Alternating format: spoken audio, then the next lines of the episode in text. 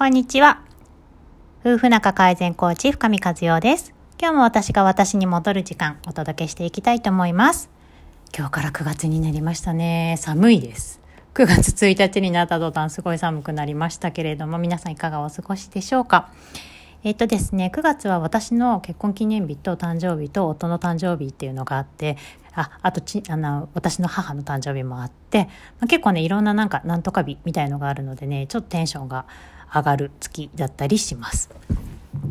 でですね今日はお届けしたいのは真面目すぎる妻が真面目のない使い方を間違ってるよっていうことについてお伝えしていこうかなと思います。あの真面目すぎるっていう言葉をねあの私よく言われることがあってでそれがすごい嫌だったんですよ昔。で真面目だね真面目だね真面目だねっていう言葉が嫌だったんですね。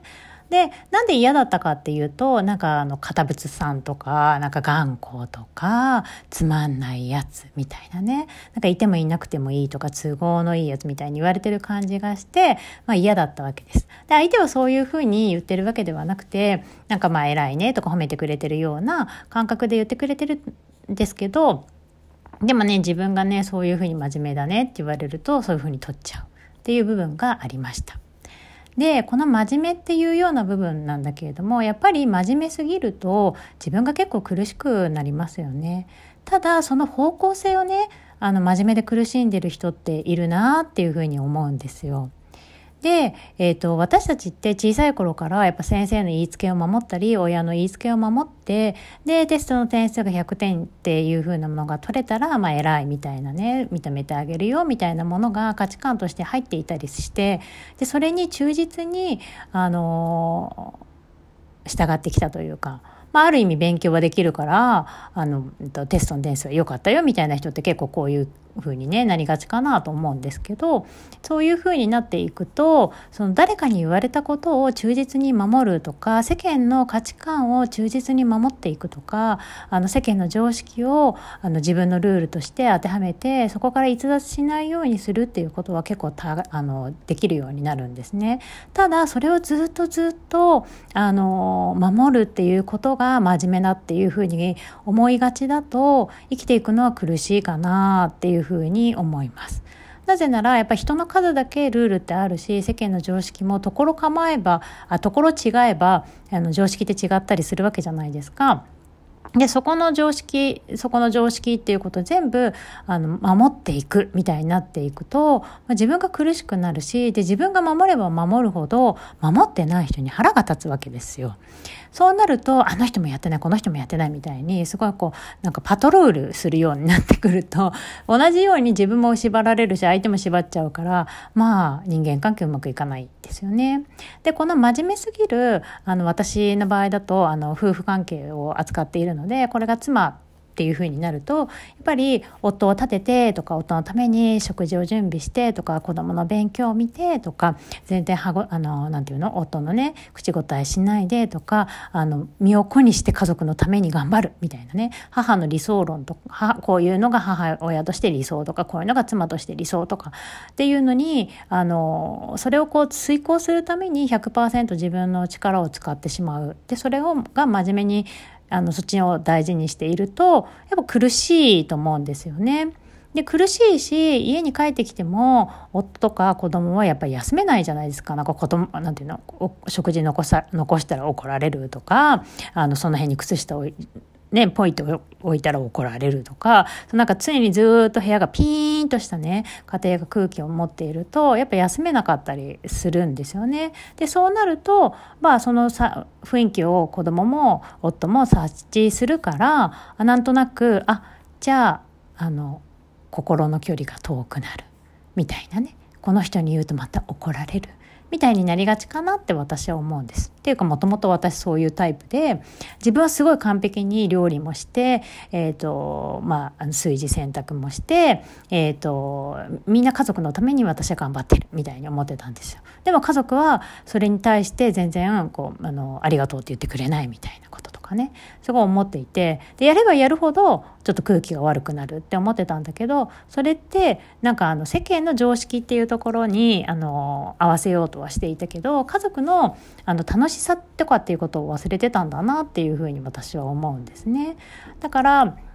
その真面目って悪いことではないんだけどその真面目の使い方をどこに持っていくかってすごい大事なことかなと私は思っています。だからその真面目の使い方をじゃあどこに持っていくのがいいかっていうと自分に対して真面目に生きるってすごい大事かなと思うんですよね。で私がとっても大好きで尊敬しているあの高橋奈々さんっていう方がいらっしゃるんですけどその方の本の一文に、えーと、自分の命に真面目に生きるっていう言葉があるんですね。でその言葉を読んだ時すごい衝撃を受けてあ真面目ってこっちに使うんだって思ったんですね。で自分の命に真面目に生きるってどういうことかっていうと自分の好きなことやりたいこと言いたいことそういうものをあの実現させてあげるために自分の命を真剣に使ってあげるっていうことなんだろうなって思うんですよ。誰かのためにとか誰かにの評価とか誰かに言われることを忠実にやっていくことが命を使うことではなくて自分の中で湧き上がってきたものとか自分の才能だったりとか自分の良し悪しですよね。まあ、もちろん苦手なところもあると思うけどそれさえも含めて自分の命を、えーと、全力で使い切るみたいなそんな印象を受けた一言だったんですね。でそこに私たちはもっともっと真面目にいくことの方が大事かなって思います。でそれって自分を大切にすることにもつながるかなと思うんですね。ご飯一つとっても本当にこれが私の食べたいものなのかなとか洋服着る洋服だったり下着だったりしてもこの洋服私あの今着てあのテンション上がるのかなとかそれともどうでもいいもの着てるのかなっていうことだけでも全然自分のね細胞の喜び方が違うと思うんですよ。だから自分の細胞が喜ぶ自分の心が喜ぶそういったところにどんどんどんどんあの真面目にこう対応していくっていうのがあの真面目のね本当の使い方なんじゃないかなって私は最近すごい思うんですね。だから真面目だねって言われることって悪いことではもちろんないし言われたら嫌だなって思う方もまあ私と同じでいるかもしれないけどでもそれで嫌だなって思うっていうことは自分への使い方が間違ってるんだと思うんです。そうではなくて本当に自分の欲求を満たすために自分を輝かせるためにどんな風に使ったらいいかなっていうところに一生懸命になっていくってすごい大事なことかなとしつこいようですが今日は何度もそれをお伝えしたいなと思います。でそうやって自分を満たしてていくと真面目にね自分のことをひたすら満たしていくとやっぱ自分が楽しくなるし嬉しくなるし生きてることが喜びになってくると思うんです。でそうするとやっぱりそういう人たちのところには人は集まるしもちろんそういうご機嫌なあのか人を見て、えーと、みんな周りはご機嫌になっていくわけだから結局はあの夫婦関係も良くなっていくし人間関係も良くなっていくんだろうなって思うんですね。で誰かにその自分の、えーと機嫌を取ってもらいたいとか自分の何かを周りの人に認めてほしいって思ってしまうかもしれないけどそれって結局は他人他人にどうにかをしてほしいっていう他人軸になっちゃうから自分の命は自分で満足させるっていうことそこに私たちの真面目っていうものを使っていくってとてもとても大事なんじゃないのかなっていうふうに思います。で、自分の命にね、真面目にすると、やっぱりエネルギー戻ってくるし、好きなことやっていたら自分がキラキラ輝くから、その輝きに人は引きつけられるんだろうなと思うんですよね。やっぱね、自分、あの、私もそうですけど魅力ある人ってすごいキラッと光るものを何か持ってらっしゃるしその光ってるものを見て、あ、いいなって思うことってあると思うんですよね。